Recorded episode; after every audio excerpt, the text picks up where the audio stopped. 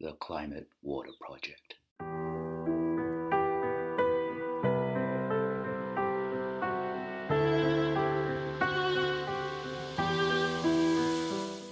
Well, today I have uh, Zach Weiss with us. Um, welcome. I'm glad to have you on. Oh, thanks so much for having me. Cool. Well, Zach Weiss is a um, he's a founder of Elemental Ecosystems and Water Stories. Elemental Ecosystems is a water retention landscaping implementation uh, company, and uh, Water Stories is an educational platform about water. Um, yeah. So, do you want to say a little bit about uh, your origin story with water? And I, I think I saw that in your bio that you worked with Sepp Holzer. Um, is that how you began with water, or was it before that?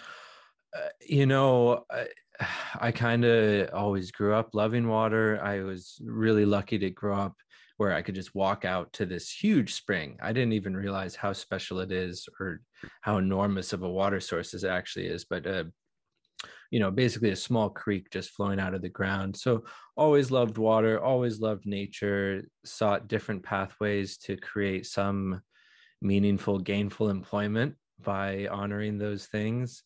And yeah, eventually found Sepp Holzer, and that just blew the lid off of everything. Everything that I dreamed of wanting to do as a child, here was this person already doing it. Uh, and I got the opportunity to work with them uh, pretty heavily over a course of five years, and I still keep up with them regularly. And uh, every time I see him, I learn something more. Mm. Do you want to say a little bit about Sepp Holzer and what he does? Yeah, Sepp Holzer is really a pioneer rebel farmer. He's just someone again who really loves nature and always sought to follow the laws of nature, follow what worked best for nature.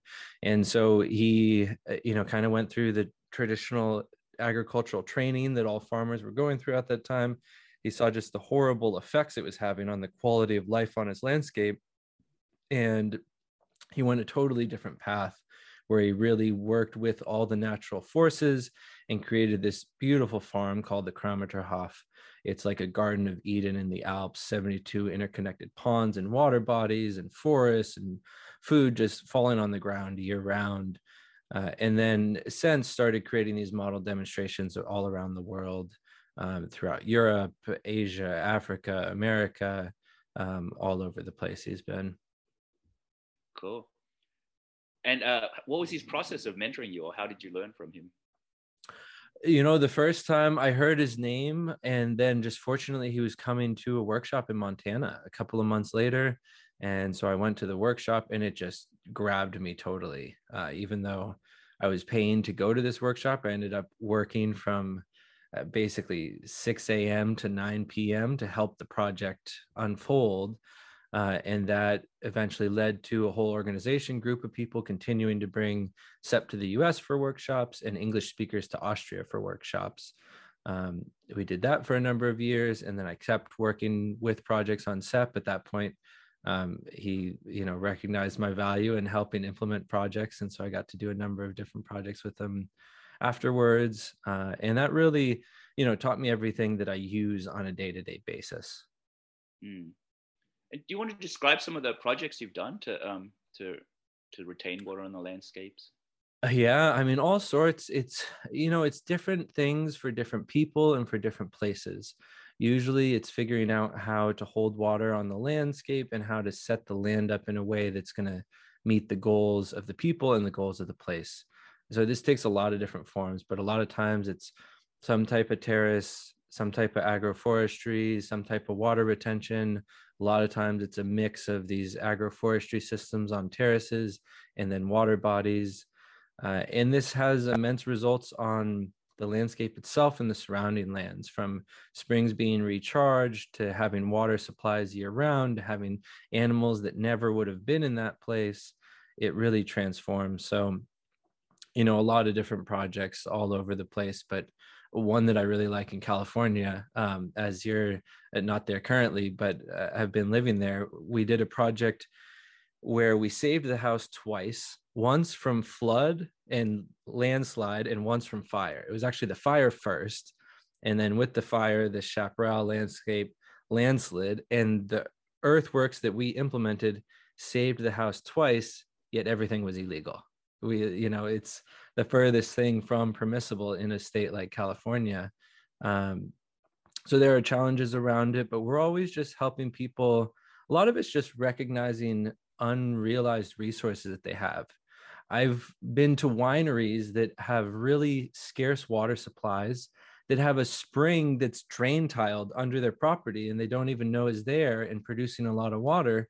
And we can really quickly set them up in a way where they can steward that spring, set it up for long term viability, and use it to replace the extractive water sources uh, that they were dependent upon and weren't producing enough just to wash their equipment, even.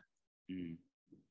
With that house in, uh, was it a house or a farm in uh, California? How big was it, and what was the earthworks you did that helped, you know, prevent the problem? Yeah, so we did a bunch of uh, a bunch of terracing, a couple of water bodies, it's probably a 30 or 40 acre site. So not super big, but not super small, very steep. And so first the fires came through and essentially from all of the added hydration and greenery in this landscape that we had created through these terraces infiltrating water and water bodies holding water, uh, that dampened the fire and made it so that it didn't burn this property. Then, when everything from uphill landslid, the water body that we created actually caught the landslide before it would have wiped out the house. So, eh, you know, they had to dig the water body back out. It all filled up with earth, and eh, there was a lot of work to restore it to what it was. Uh, but at the same time, it saved a multi million dollar house that would have been a lot harder to restore than a water body. Mm. Do you want to um, describe any of your projects overseas that you've done? Yeah, uh, I mean, where to start? Um, uh, you know, I think one thing that I really like about overseas is just how quickly you can set people up in a long term sense. We work on a lot of remote sites where people are just getting to land.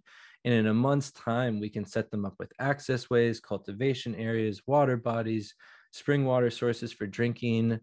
Uh, one project I really like uh, for a worm farmer in Australia in the worst drought on record when everyone else was having to sell off their cows and they're basically going belly up because there was just no water anymore we had just done water retention features right before this drought started. They just got one or few big rains to charge it up and he produced more worms than he ever had before which are highly dependent on the water to help cool the soil and so just from this eh, you know two weeks of work that we had done there two years ago when all of the other farms in the area were just out of luck he was doing better than he ever had before and now you know he was water scarce for his new water paradigm as far as what's possible but he had plenty of water for everything that he needed mm. Um, can you describe for the listener, like, what is Earthworks and what are the basic principles about around designing Earthworks? Yeah, so earthworks are moving, reshaping Earth. Uh, it's usually going to be with some very specific purpose. And uh, one of the things that I really try and do is how can we move the minimum amount of Earth for the maximum benefit? So a lot of this relates to reading the landscape, understanding where to put your time and energy, where it can be really effective, and then what we're doing is basically using some kind of work energy, whether it's human labor or equipment energy, to restructure the natural materials in a way that's going to help receive the la- rains or revive that landscape. Uh, now, in you know, a lot of people look at this, especially coming from an ecosystem restoration background, and saying, "Well, that's pretty heavy-handed to come in and rip everything up with bulldozers." How are you saying you're helping the earth with that? the reality is in the undegraded places you really don't need to be that heavy handed you can be really soft handed or do very minimal things and have a healthy water cycle but when there's been decades centuries of destruction at the hand of you know humans and then all of this equipment power it's really hard to undo that with a shovel so in these situations where you look at australia in a lot of places they're mining for gold right above bedrock. And so the first thing they do is cut a big drain all the way down to bedrock to drain all the water out of the landscape to be able to mine the gold. When they're done, they don't put that back together. They don't close that drain that they put. And so now they've desertified that whole landscape plus the areas downhill that would have been you know fed by that recharge. Uh, and so in a lot of cases eh, you know in the united states we've channelized all of our waterways sometimes just for carrying logs downhill sometimes just for transport of boats. Uh, so we don't even understand in a lot of ways how destroyed things have been Eh, you know i look at another place i worked in dawson city in the yukon you think in the early 1900s they moved the yukon river with a steam powered dredge. That is just mind boggling that it's a big river and they moved the whole channel just shooting rock up into the air to pan for gold with steam power. So it, it's really quite extensive the level of manipulation when you start to understand it. And so with these earthwork techniques we're able to undo these lineage pieces of damage in a really short period of time. Mm. So when you come onto a piece of land, how do you tell if it's not raining when you come on? How do you tell? Are you able to guess where the water is going to go, or do you need to talk to the owners to figure out how the water flows on the piece of land? You know, in an ideal world, I'd see every property at its wettest time and at its driest time. In reality, that's not possible, not practical. It's it's possible, but not very pragmatic. Uh, and really, the wonderful thing is that water leaves signs everywhere it goes, so you can see what it looks like at the rainy time, even at the driest time of year by reading the signs that water leaves behind, whether it's banding in spots that have been pooling, whether it's different types of vegetation in areas that it's moving underground, whether it's erosions and cuts and movements of soil it's creating. You can read the big flows of water, oftentimes, even without seeing the active flow, just by it's very similar to animal tracking. You know, when an animal travels a place, it leaves crushed blades of grass and that leads you to see where that animal traveled. It's the same exact thing with the water. And so when you know how to read a landscape you can see what it looks like over years and what it looks like at different times of year by reading those little small signs that it leaves behind. Mm.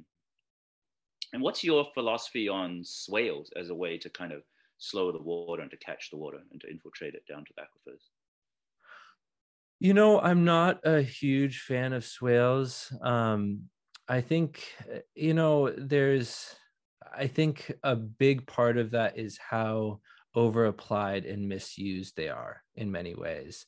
I think it's a very easy concept to understand. So people think, you know, A plus B equals C. So it's really easy to put in.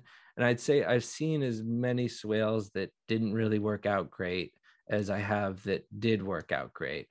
Um, I think there's some management issues.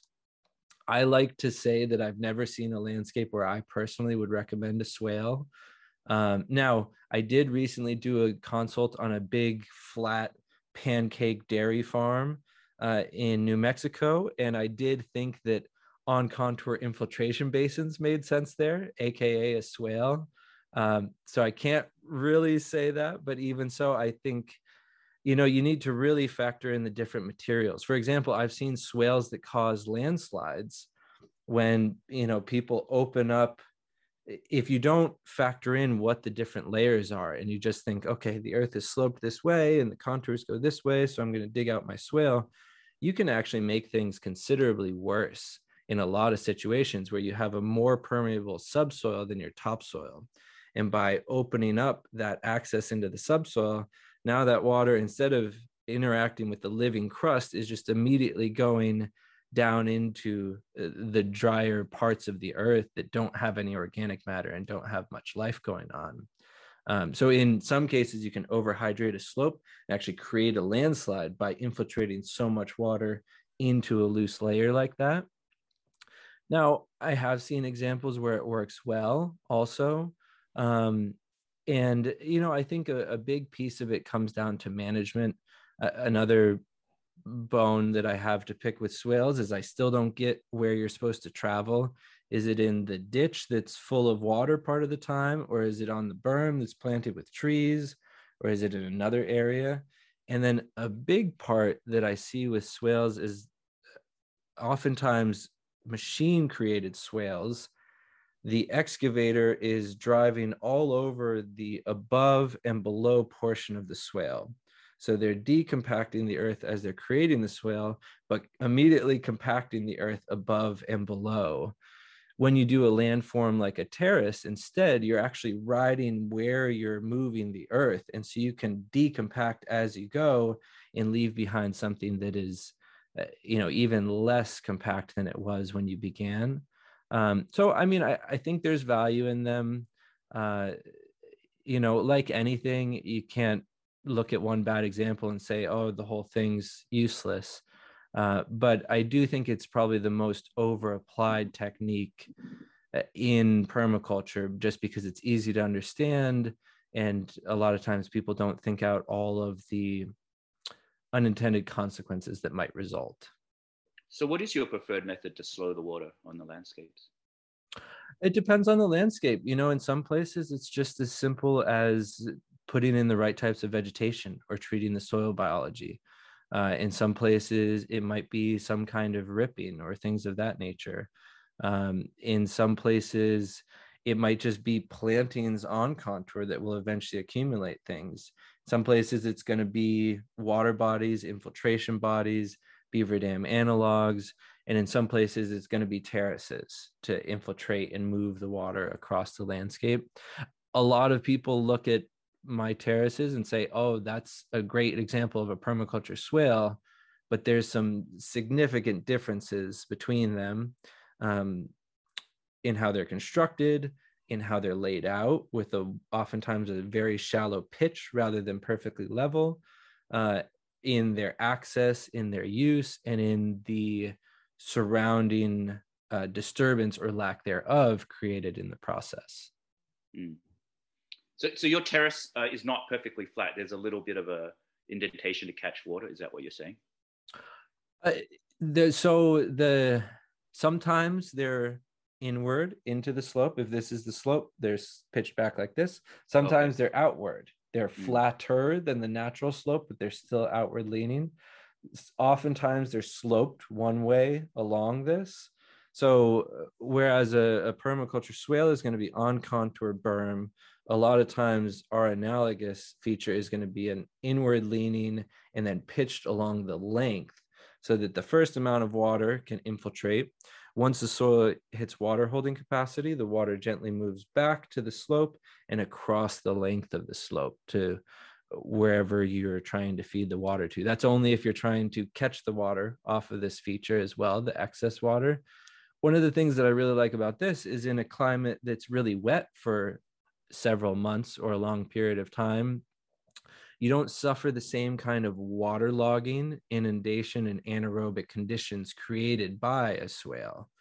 Uh, I've heard a lot of people say, why would you want to put a swamp on a hillside?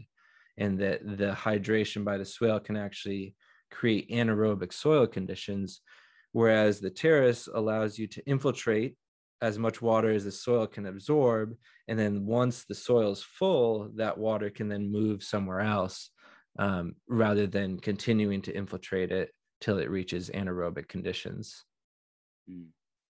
And then if people, uh, when when is it a good idea to put a, a pond in your land if, if you're trying to, you know, capture some of the rainfall? Yeah, I mean, there's a lot of factors that go into that. Um, eh, you usually want some clay to build the water body with. Uh, you usually need an impermeable layer in the ground that you're going to tie that clay into to build the water body. Uh, you need some source of water, some catchment area, whether it's an area upstream, a roof of a building, something of that nature. And then ideally, you want to work it within a land shape where you can do a relatively small amount of earthwork for a big body of water. Uh, so, for example, a, a, valley landform that's wide and open, you can put a small earthen body at the bottom to make a big, long water body. Whereas if you're on a ridge, you need to do a lot of work just for it to be flat, let alone to hold water. Um, so, some of it's geological conditions, some of it's uh, geographical conditions, and then some of it is the catchment area and the climate and how much water is flowing in from different sources and at what times of year and then if all of those go into something that you like as an end result and is helpful for the landscape, then it makes a lot of sense. Uh, so there's, you know, I think a real misnomer about ponds and water bodies because everyone thinks of them as pools and as things that have a water level and that water level never fluctuates. But no natural water body never fluctuates in its water level. And so, in a lot of cases, I think we need to normalize leaky ponds, ponds that infiltrate into the groundwater to recharge.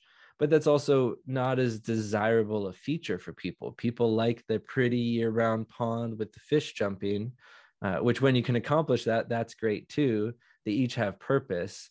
Uh, but so, it, deciding where and when to put a pond in is this careful calculus of all of these different factors rolled into what is the end result going to be and then are the people going to be happy with that end result mm.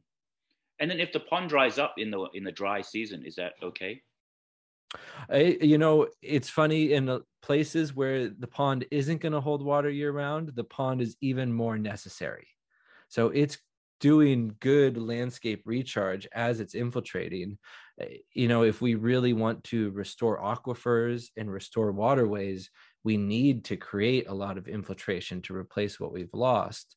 So, in many ways, it's even better than a pond that holds its water really well as far as the landscape uh, or the greater hydrology. But then, when you look at the ecological benefits, year round water has a lot of benefits. So, they're both good. Um, I think the one is more attractive than the other. So, it's kind of what everyone is going for. Whereas these leaky ponds that infiltrate seasonally are very important for landscape level rehydration, but they're not as pretty. So they're a lot harder of a sell to convince people to put in place. Mm. And then what about vegetation around the, the pond? Like, you, do you need to grow different stuff and try to attract animals and stuff to keep the water in good shape? Yeah, the vegetation is key. You know, if you just build the water body, it's just a very temporary thing. So, in addition to that, we're always treating the catchment area with different types of vegetation based on the goals of the people. Sometimes we're just putting out a bunch of stuff that's going to be food for wildlife. Sometimes it's planted as a food forest, as food for people. Sometimes some mix between the two, uh, or medicinal herb gardens. So it, this is the vegetation is where you really can start to cater it to people but having a nice water body is heavily dependent on the vegetation, both surrounding the water body and in the catchment area of that water body. So we also run into situations where we need to make accommodations for water that's coming off of catchment areas that the people don't own. So, for example, one project, uh, people had cleared the land uphill and they were getting huge amounts of sediment every year and they still get huge amounts of sediment every year. So rather than just creating a water body we had to create a water body plus a sediment trap to be able to manage all of that sediment. Because they don't control that vegetation that catchment area it's always going to be eroding or have the potential to. Now if they controlled that you could put it in place, stabilize it with vegetation, and prevent the issue uh, where it's being created with the raindrop. Mm. And is there certain vegetation that helps the water keep cleaner? Oh yeah, there. I mean, there's a whole mix of different plants, um, and then there's also these different zones of water that are also very important for keeping the water clean. Uh, you know, typically your perimeter plants that are in the photic zone of water are going to be what's responsible for combing the nitrates and phosphates out of the water. So that's hugely beneficial.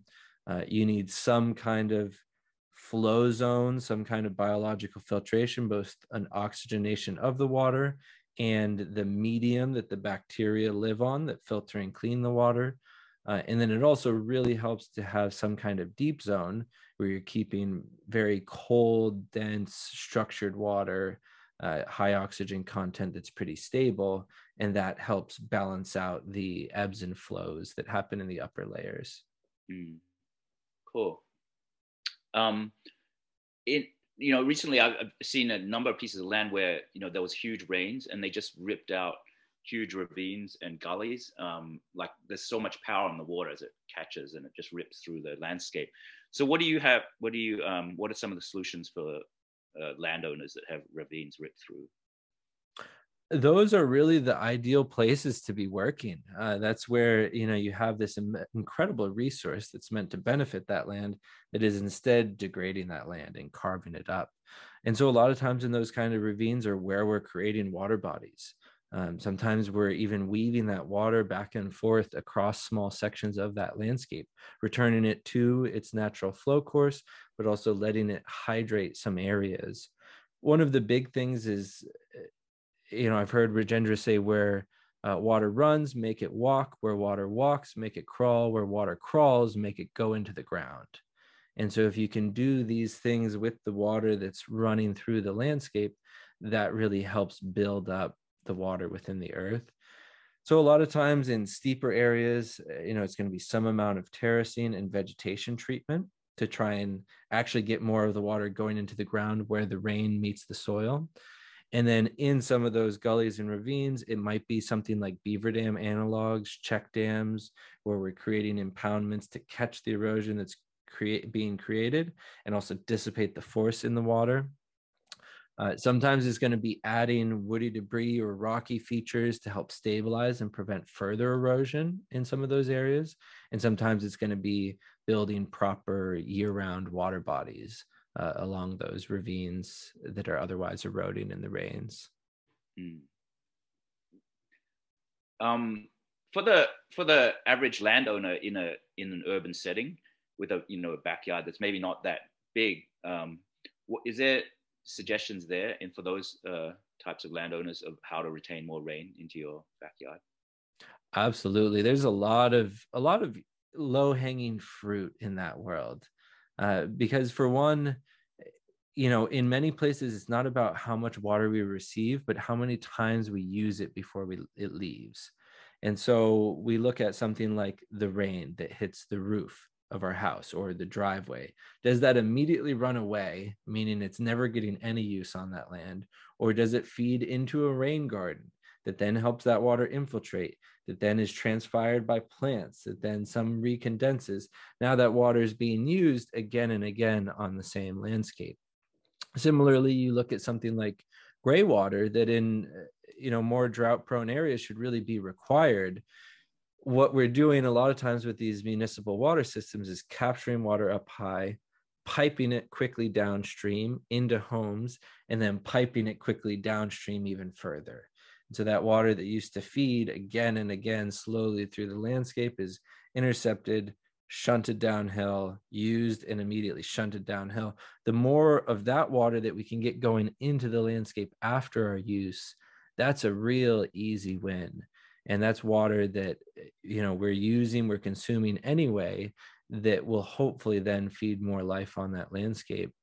And you know, with this, I, I think of one project we did in Orange County uh, where you know you're going through this uh, just kind of uh, apocalyptic place if you're not used to suburbs um, where it's just all super hot and then you get to this one yard and it's full of trees and they barely irrigate because they've fed so much water into the ground and the tree roots are feeding more water in and it's actually very nice and cool in their yard. Not only is it shaded but the trees are actively cooling this immense amount and so you're driving through this neighborhood and it's just hot and sweaty and then you get to their backyard and it's nice and cool. And so if we look at you know it's hard to make an impact on the water cycle in a big sense if you're just one little yard in a concrete wasteland but you can make a very real difference for yourself and for the quality of life you experience as one person in that backyard um, so if enough people did it it could really make a big impact but it also makes an immediate impact for those that do choose to do it. Mm. Is there any kind of movement or small movement of trying to get a lot of people in the urban areas to to infiltrate rain more into their landscape? Like, is there a lot of people like you working with landowners to to work with their water systems? I think it's definitely growing. Um, you know, I know a number of people in California that have gone through our course that are now doing this for people, whether it's backyard rainwater capture systems, rain gardens, gray water systems. Um, it's, you know, I think it's something that we're very early in the movement, but it is something that's definitely starting to take place in different countries around the world, in different places Um, there's certain climates where it's almost a necessity for survival. And I think those places it's really starting to catch on strong. And there's other places that are very well buffered by a regular rainfall climate. Uh, in those places, it's a little bit slower to catch on because there's not the same degree of urgency and need. Mm. Um, I was talking to some people in Africa, and you know they're having a lack of drinking water, and uh, you know, and they don't have very many funds. Um, but some of the places where they have a lack of water, it's just in the dry season because in wet season there's a lot of water. What are some of the solutions there to kind of provide drinking water for some of these countries in Africa? Yeah, and this is a great, great point because one of the most common things is you go in and you drill a well and the reality of that well is it solves a very pressing and urgent need immediately, but it doesn't solve it long term. They usually only, especially in situations like that, you put one well in, it gets so overused, they only usually produce for five to 20 years and then they go dry because they're just constantly used because it's the one source of water. Now, what you're doing is you're actually lowering the water table more and more, making it even harder to find water. Uh, so it's not to say that we should never be putting in wells, and sometimes this is the easiest way to solve an immediate need. But what we really need to be focused on also is landscape level rehydration, where all of that water that's moving through that landscape is fed into that landscape instead of drained away, then creating water in the dry times. Um, so this reminds me of a project we're going to be doing actually this fall in Mozambique, where you know you go around the village at every watering hole it's just surrounded by women waiting for it to refill for them to scoop out a little bit of muddy water out of the bottom. And it'd actually be very easy to fix this just with either human or machine created interventions that when they have all this water flowing through get more of it going into the land so that those aquifers don't go dry as quickly so that they're being recharged each year uh, and so, what we'll do in that kind of a situation is we'll try and come in with some equipment to make one big change quickly as a proof of concept so that when we leave next dry season, they have water because of that one water body. But we'll also build several smaller water bodies with the local labor, training them how to do it so that after this proof of concept water body shows its worth, they can then continue that work uh, to neighboring villages and as much as they would like to at that point. So, by water body, you mean a pond? Yep. Yeah. Uh, in a lot of places, there's a, a, water body, I'd say, is a more general term than a pond. I like it because it includes something like a vernal pool or an infiltration body or a recharge body, but some body of water, seasonal or year round. Um, yeah, in these cases, some of them are going to be seasonal recharge basins that will go dry in the dry times, but will create more water in the wells, the shallow springs and wells that they're using. And then we'll have other water bodies that'll be intended to be year round perennial bodies of water. And can people drink straight from the pond, or is it only after it goes into the aquifers it's better that it's filtrated? It, there's some real risks drinking straight from the pond. I, I mean, you can people have for long i mean you think of in the united states you used to be able to drink from any body of water in the whole turtle island before columbus came. Um, now you are not even supposed to swim in a lot of the bodies of water let alone drink from them. So a lot of that depends on environmental factors. What i consider drinking water is spring water that means rainwater, water that's been distilled by the sun. It's then fed through the earth, been mineralized, charged, and structured in the earth, and then it comes back out as spring water. Um, so there are ways you can, uh, you know, do similar kind of filtration processes, but the the real best one is just to let nature do it herself. And what is cleaning the water as it filters into the aquifers below? Uh, different things. Some of it is just the actual particles of sand, silt, and clay grabbing onto things. Some of it is the bacteria that live in those environments that are consuming things.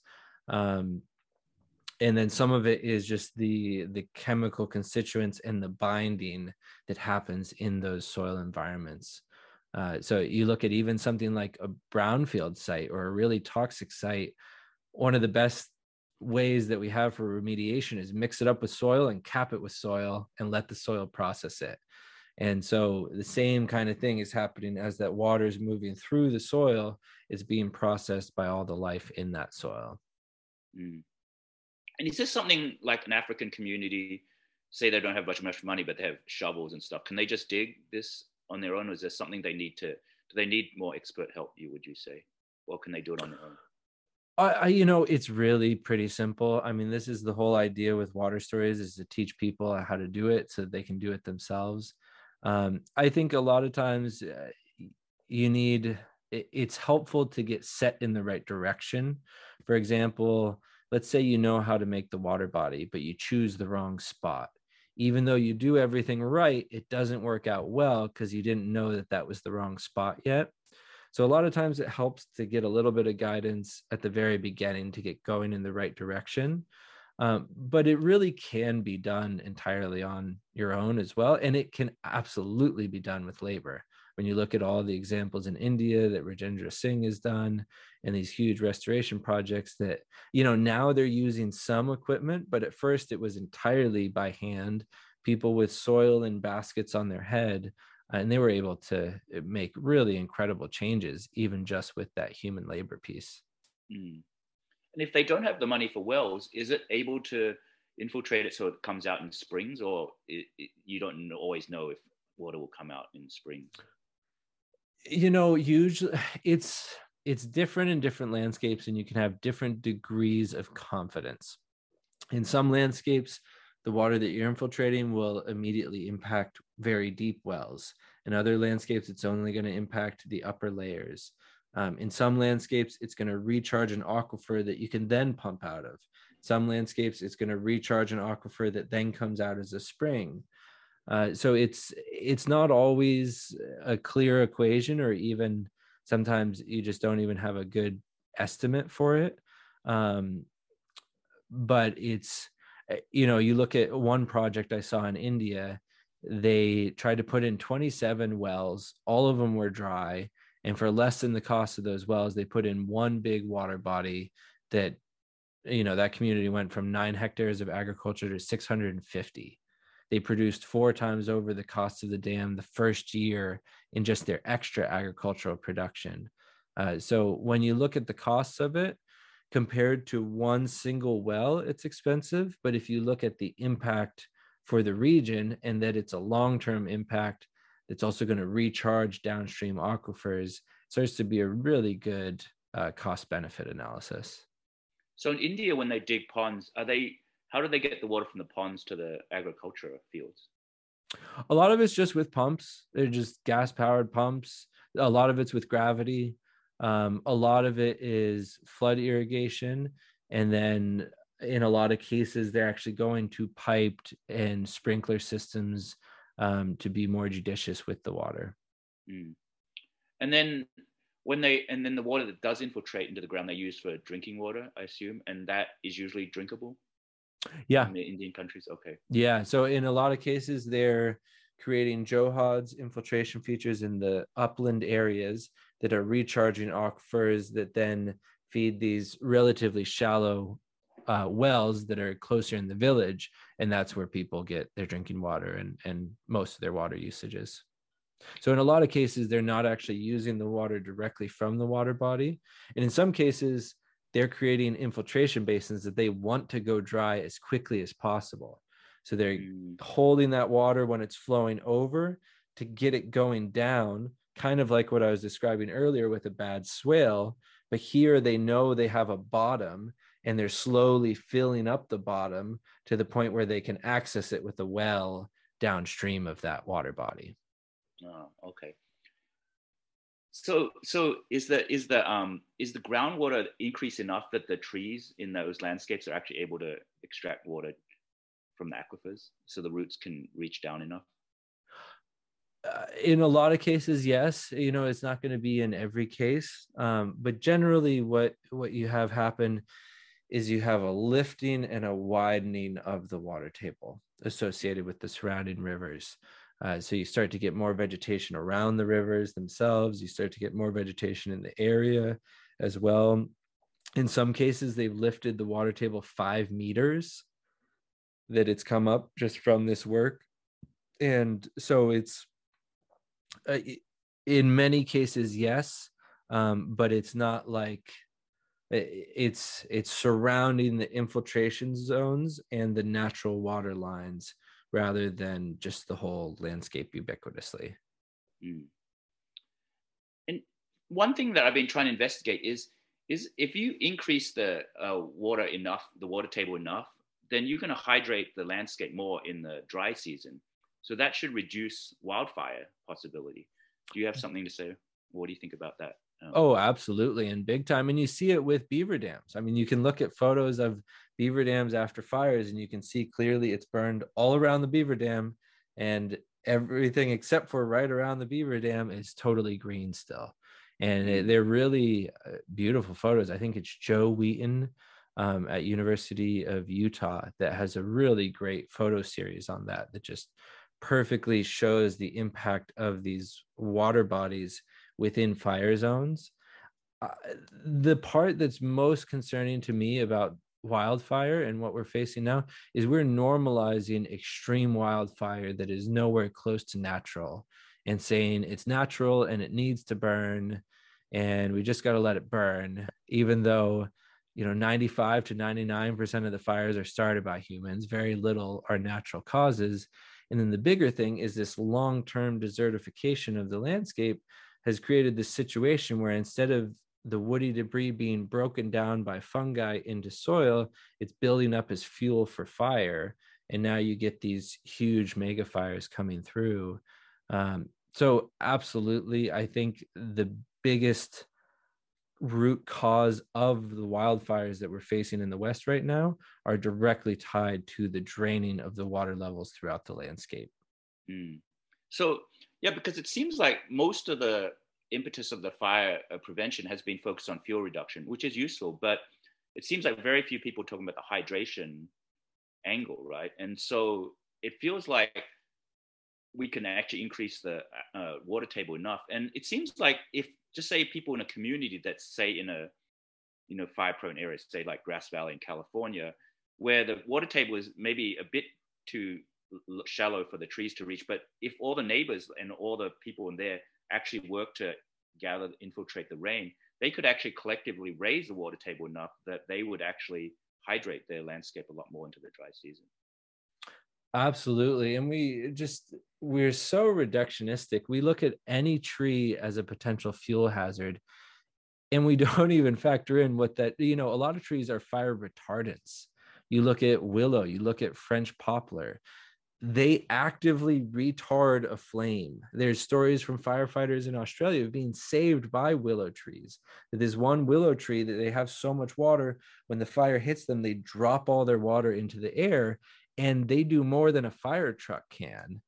And so we're going through fuel reduction, fuel reduction, cut all the trees. We're not even considering whether those trees are actually fuel or actually reducing fire uh, and what we really need to do is be working on planting the right species, creating the right infiltration zones, creating healthy barriers so that we're set up in the event of a fire. Another property I visited in Australia, it burned around him for two months, coming in from all different angles, and he didn't burn at all. He was turning crown fires to ground fires from the decentralized water retention that he had done, from the forestry management that he had done, and from you know setting his situation up so that all of the woody debris was becoming food for fungi instead of fuel for fire mm. yeah australia is particularly devastated by fires and floods and, and droughts and heat waves and uh, if you were if you were head of australia what what was your strategic plan be to to help them deal with all this oh that's a Great question. I often say that Australia and California are in a race to the bottom, and it's hard to tell who's winning a lot of the time oh as gosh. far as the water management in both of the places. It, it's to me, it's just as severe and just as atrocious. Um, you know, I think it's got to start with engaging people and telling people that uh, they have the power to do these different things. Uh, and I mean, honestly, I think a big part of the issues with Australia and in many places in the world are just governmental corruption. And so when we look at, how to fix a situation like that, a lot of it has to do with just having a government that's actually acting in the best interests of the people.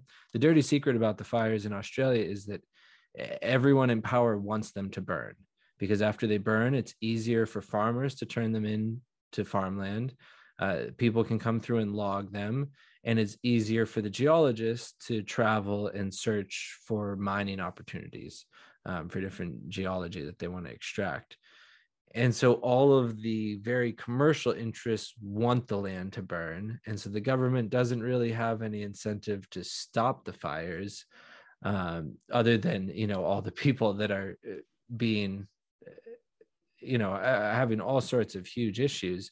In some cases they were actually having to go to the ocean and get out in boats to survive the fires because the fire was just going clean to the coast. There was no safe area except for on the water. Um, and so eh, you know it's just governments not acting in the best interest of their people but the solution comes from actually people on the ground implementing these things. And so whereas the government has made leaky weirs specifically illegal by name which seems insane because one of the best techniques we know one of the best examples uh, coming from australia is now illegal in the place it was created you know there's so many policies they're paying millions of dollars every year to get rid of the willow because it's an invasive species not looking at the actual ecological impact of the plant and how it could benefit them. Um, so there's a lot of different ways uh, you know they they charge people for water that they they tax people for water that they store in their own farm dam and so if you create a water body, now you're taxed for the water that you hold there, and you're taxed for if you use the water. Uh, so, you know, if I could wave a magic wand, I would give people the power to steward their water and land specifically. Uh, I would give some incentives for holding water because Australia could be just one of the most beautiful places and not, you know, it's always going to be a land of extreme to some degree, uh, but it doesn't need to be anywhere near the degree it is today. Mm. Uh, yeah, and Australia had ha, has been going through. You know, they had droughts, and then they had fires, and then they had floods, and then they had droughts again, and then they had fires, and then they had floods, and uh, um, and this is happening all around the world. And I think you call this the watershed death spiral. Is that right? Yep. Yeah. Do you, do you want to speak a little to this uh, spiral and the problem of it and how we can get out of it? Yeah, it's a feedback loop, you know, because the more water that runs off the landscape, the less infiltrates, the less vegetation that you have, the more heat domes that you have pushing away any moisture that comes in. And so you get this building up of pressure. Then you get these huge flooding events, but the soil's all hardened and exposed, so it can't absorb any of that. So all of the water runs quickly downstream, creating flooding and erosion but then you naturally have the drought because all of that water that was meant to infiltrate into that landscape just ran quickly downstream. And now, because that landscape's so dry, the forest can't maintain a healthy fungal population. They dry out, they form into tinder, and then they burn. And then you eventually get desert where it was really rich land. And so you look at starting in the Fertile Crescent 12,000 years ago, you can see this watershed death spiral travel around the world and create deserts in its wake. One third of all the land on Earth has been desertified by humans in just the last 10,000 years through this feedback loop of drier, more extreme, hotter, less vegetation. And all of those are factors that speed up the flywheel. Mm. So, um, so, so there's probably some way to intervene intervene in this. So, like after, say, there's a big drought, is it or after a fire or after a flood, what are the intervention measures people should do so that we can get out of this watershed death spiral? Yeah, those are the times to act because people really need a reason to act. And those stresses, those crises make people ready for change. I was over in Australia during the fires in 2020 and everyone was ready to build a water body. Any everyone was ready to do something to not have this issue again. Um, so there's this natural cycle where you know you don't see the results of your work till after a rainy season, but as soon as you get into the first rainy season and after you immediately see the results. So it's in one sense it's long in that it might be a year or a few in some climates but in other cases it's really short because that's actually a really short period of time to see real environmental and climate change.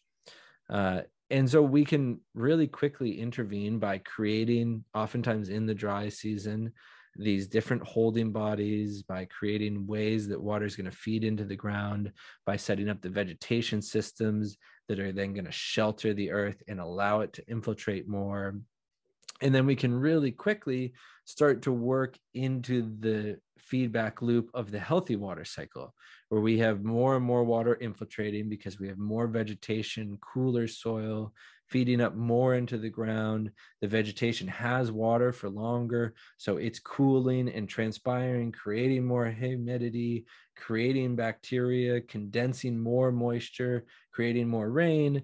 And so you can get this very balanced, natural, full water cycle as well. And so it's really up to us whether we keep pushing down the watershed death spiral or start working with these natural processes of the full water cycle to our benefit. Mm. And did did a, did a lot of water bodies get built in Australia after the fire? Do you know? Um, I mean, we built a few while we were there. Um, I'm sure there was an uptick in them, um, but there was certainly not any kind of governmental level change or initiative. Um, mm. If anything, it went in the opposite direction. Uh, and you know, it was really sad because you know you see this huge crisis, and just every each side is blaming the other and neither are right and neither are even addressing any of the real issues. Basically mm. you had the conservatives saying it's all these greenies not letting us burn stuff that's creating really bad situations. You had all the greenies saying oh it's all you conservatives and the climate change and the extra carbon is creating all these fires and no one was even looking at any of the actual issues that have led to the bushfires from you know the real change in the prevalence of eucalyptus from a relatively small portion of the forest to the vast majority, the desertification of the landscape from grazing, from mining, from exploitation. Um, and so it, it's just, you know, it's so far from actually addressing the root causes. And if you're just looking at these superficial things, you're never going to be able to change the situation. You know, it occurs to me maybe one of the things you could do is like because fires are happening all over the world is kind of create these campaigns that that the maybe the permaculture people or whoever the land managers can kind of put out pamphlets or advertising about how water bodies help prevent fire. And then you blanket you know that city that's experiencing the fires and then you you activate. And there's a lot of permaculture students that maybe have some experience building some of these water bodies but they don't get enough work. And so you activate all this you know people to kind of go in and, and help deal prevent fires you know? Oh absolutely absolutely. And those are the times to intervene. And that's uh, one of the big things that we uh, encourage the students of the course to do. And the students that have done that have been really successful. So in a, a bunch of different situations in europe in the united states all over during these times of crisis uh, the students you know now feel fully prepared to prepare a really good presentation as far as why this is happening, what the root causes are, what they can change. And now that community is immediately activated with their specific situation. That person who put on the event immediately has a few projects and jobs from that one event that they put together.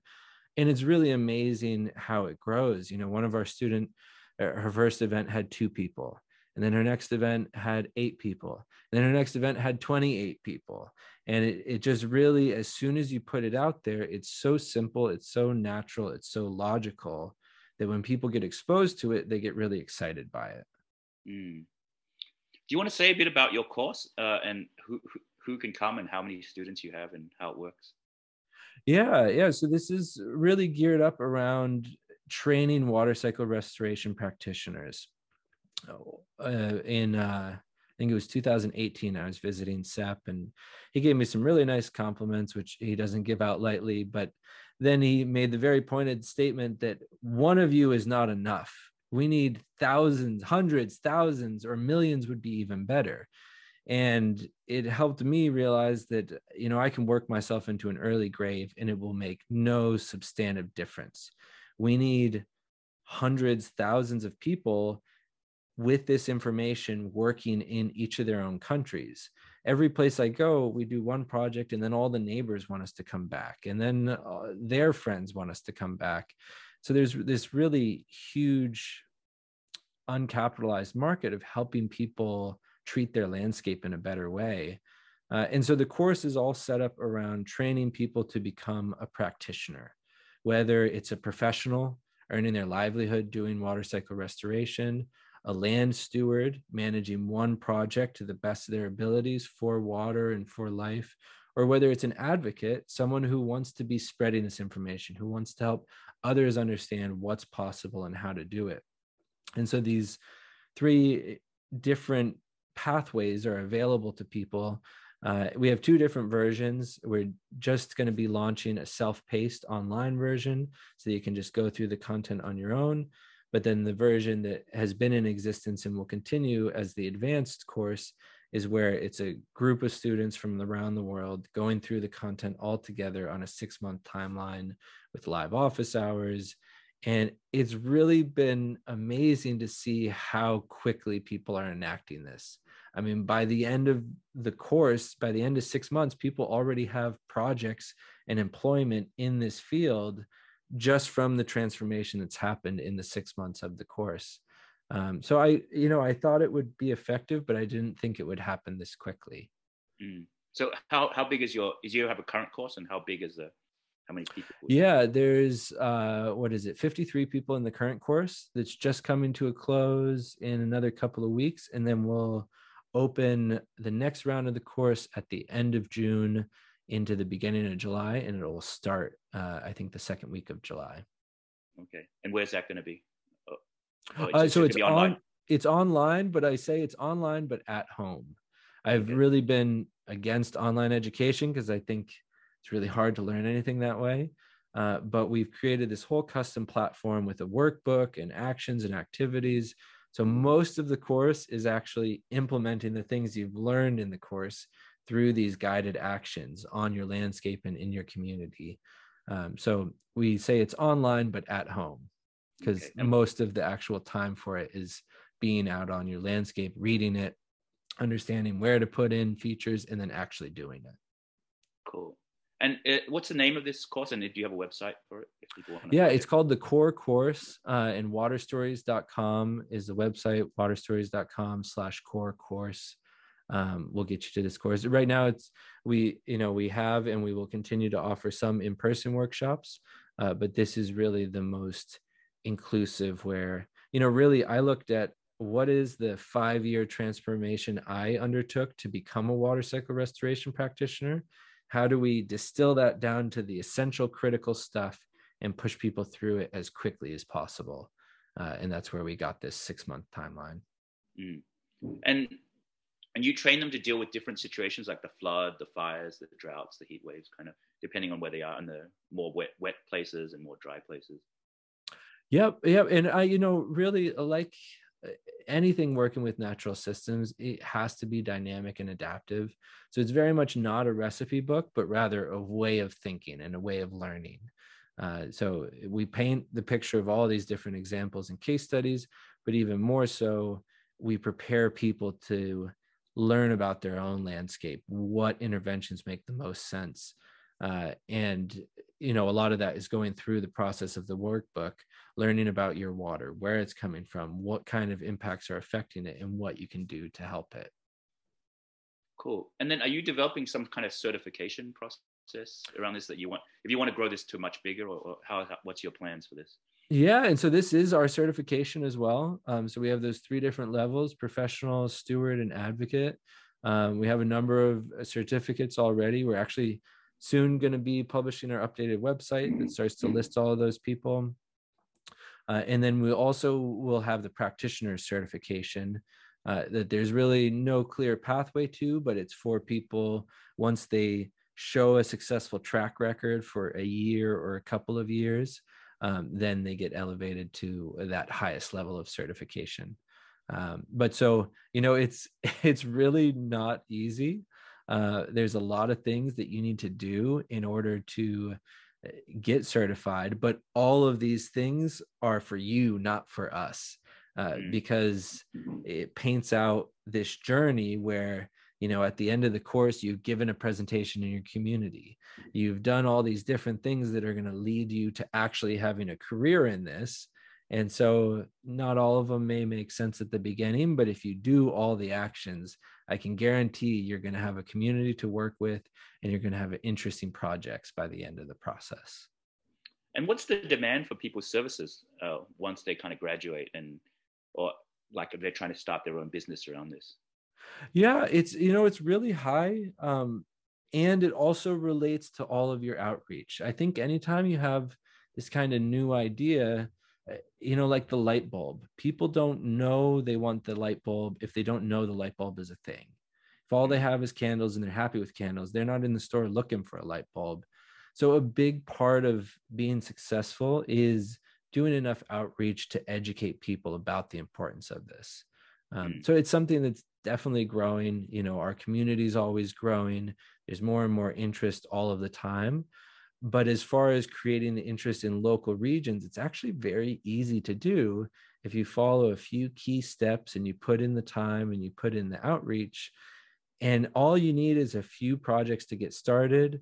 Um, and so, you know, a lot of uh, the students who have gone through the course as soon as they get those first couple of projects, very quickly they have more projects than they know what to do with.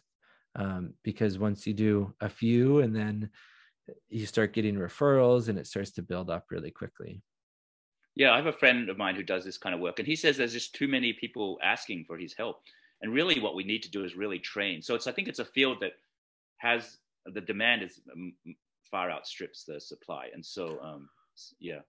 Oh, hugely. And, uh, you know, I think the biggest thing is that um, there's very few people that actually know how to do the things and create the change. And so there is huge, huge, huge demand in that. I mean, uh, I've worked all around the world and, uh, you know, I always have way more projects coming in than I want. And it kind of amazes me that, you know, some farmer in Ecuador is going to fly me down um, and you know spend a very real portion of their income on it. And it's just because of this huge lack of people who can really do the things. Uh, there's a lot of people who eh, you know can talk about it and make nice videos about it. Uh, but if you can actually practice it that's a hugely valuable skill that once you have it it really allows you to start taking on projects on your own terms. Mm. so you know, um, let's say the government and the mainstream awakens to this these solutions to the floods, the fires, the the, the droughts and the heat waves, because these are, the governments are throwing billions of dollars at each of these issues because it just swamps the people. Like if if we can get enough awareness to this, um, can we somehow activate a lot of people to start doing this or like is there some way to scale this whole up this whole education process up quickly so that a lot of people can learn these skills oh yeah i mean that's one of the things that really excites me about online education is it has this ability to scale uh, mm. you know before doing the course i was just taking on apprentices and just one at a time is a slow way to grow and so mm. if you mm. can expose yourself in this modern age to some kind of exponential growth. I think that's a huge thing.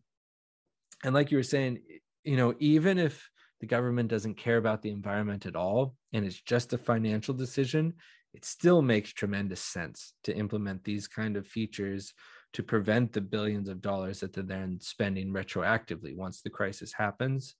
Um, now it's hard to convince people to spend money before the crisis happens. It's a lot easier after. But if we could start to use those resources after to prevent it the next time, that would be huge.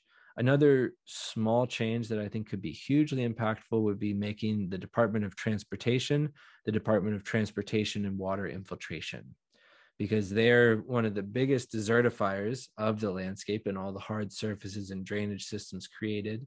They have all the equipment, all of the easements, all of the technical know how, if every road project had to put in some water infiltration features as part of a reconstruction of that road, now you could for a pretty small budget increase maybe 10 to 20% of that road project with every renovation project be creating infiltration on the land in a way that you know you already have the land access you already have the equipment you already have the technical know-how uh, and the civil engineering background mm.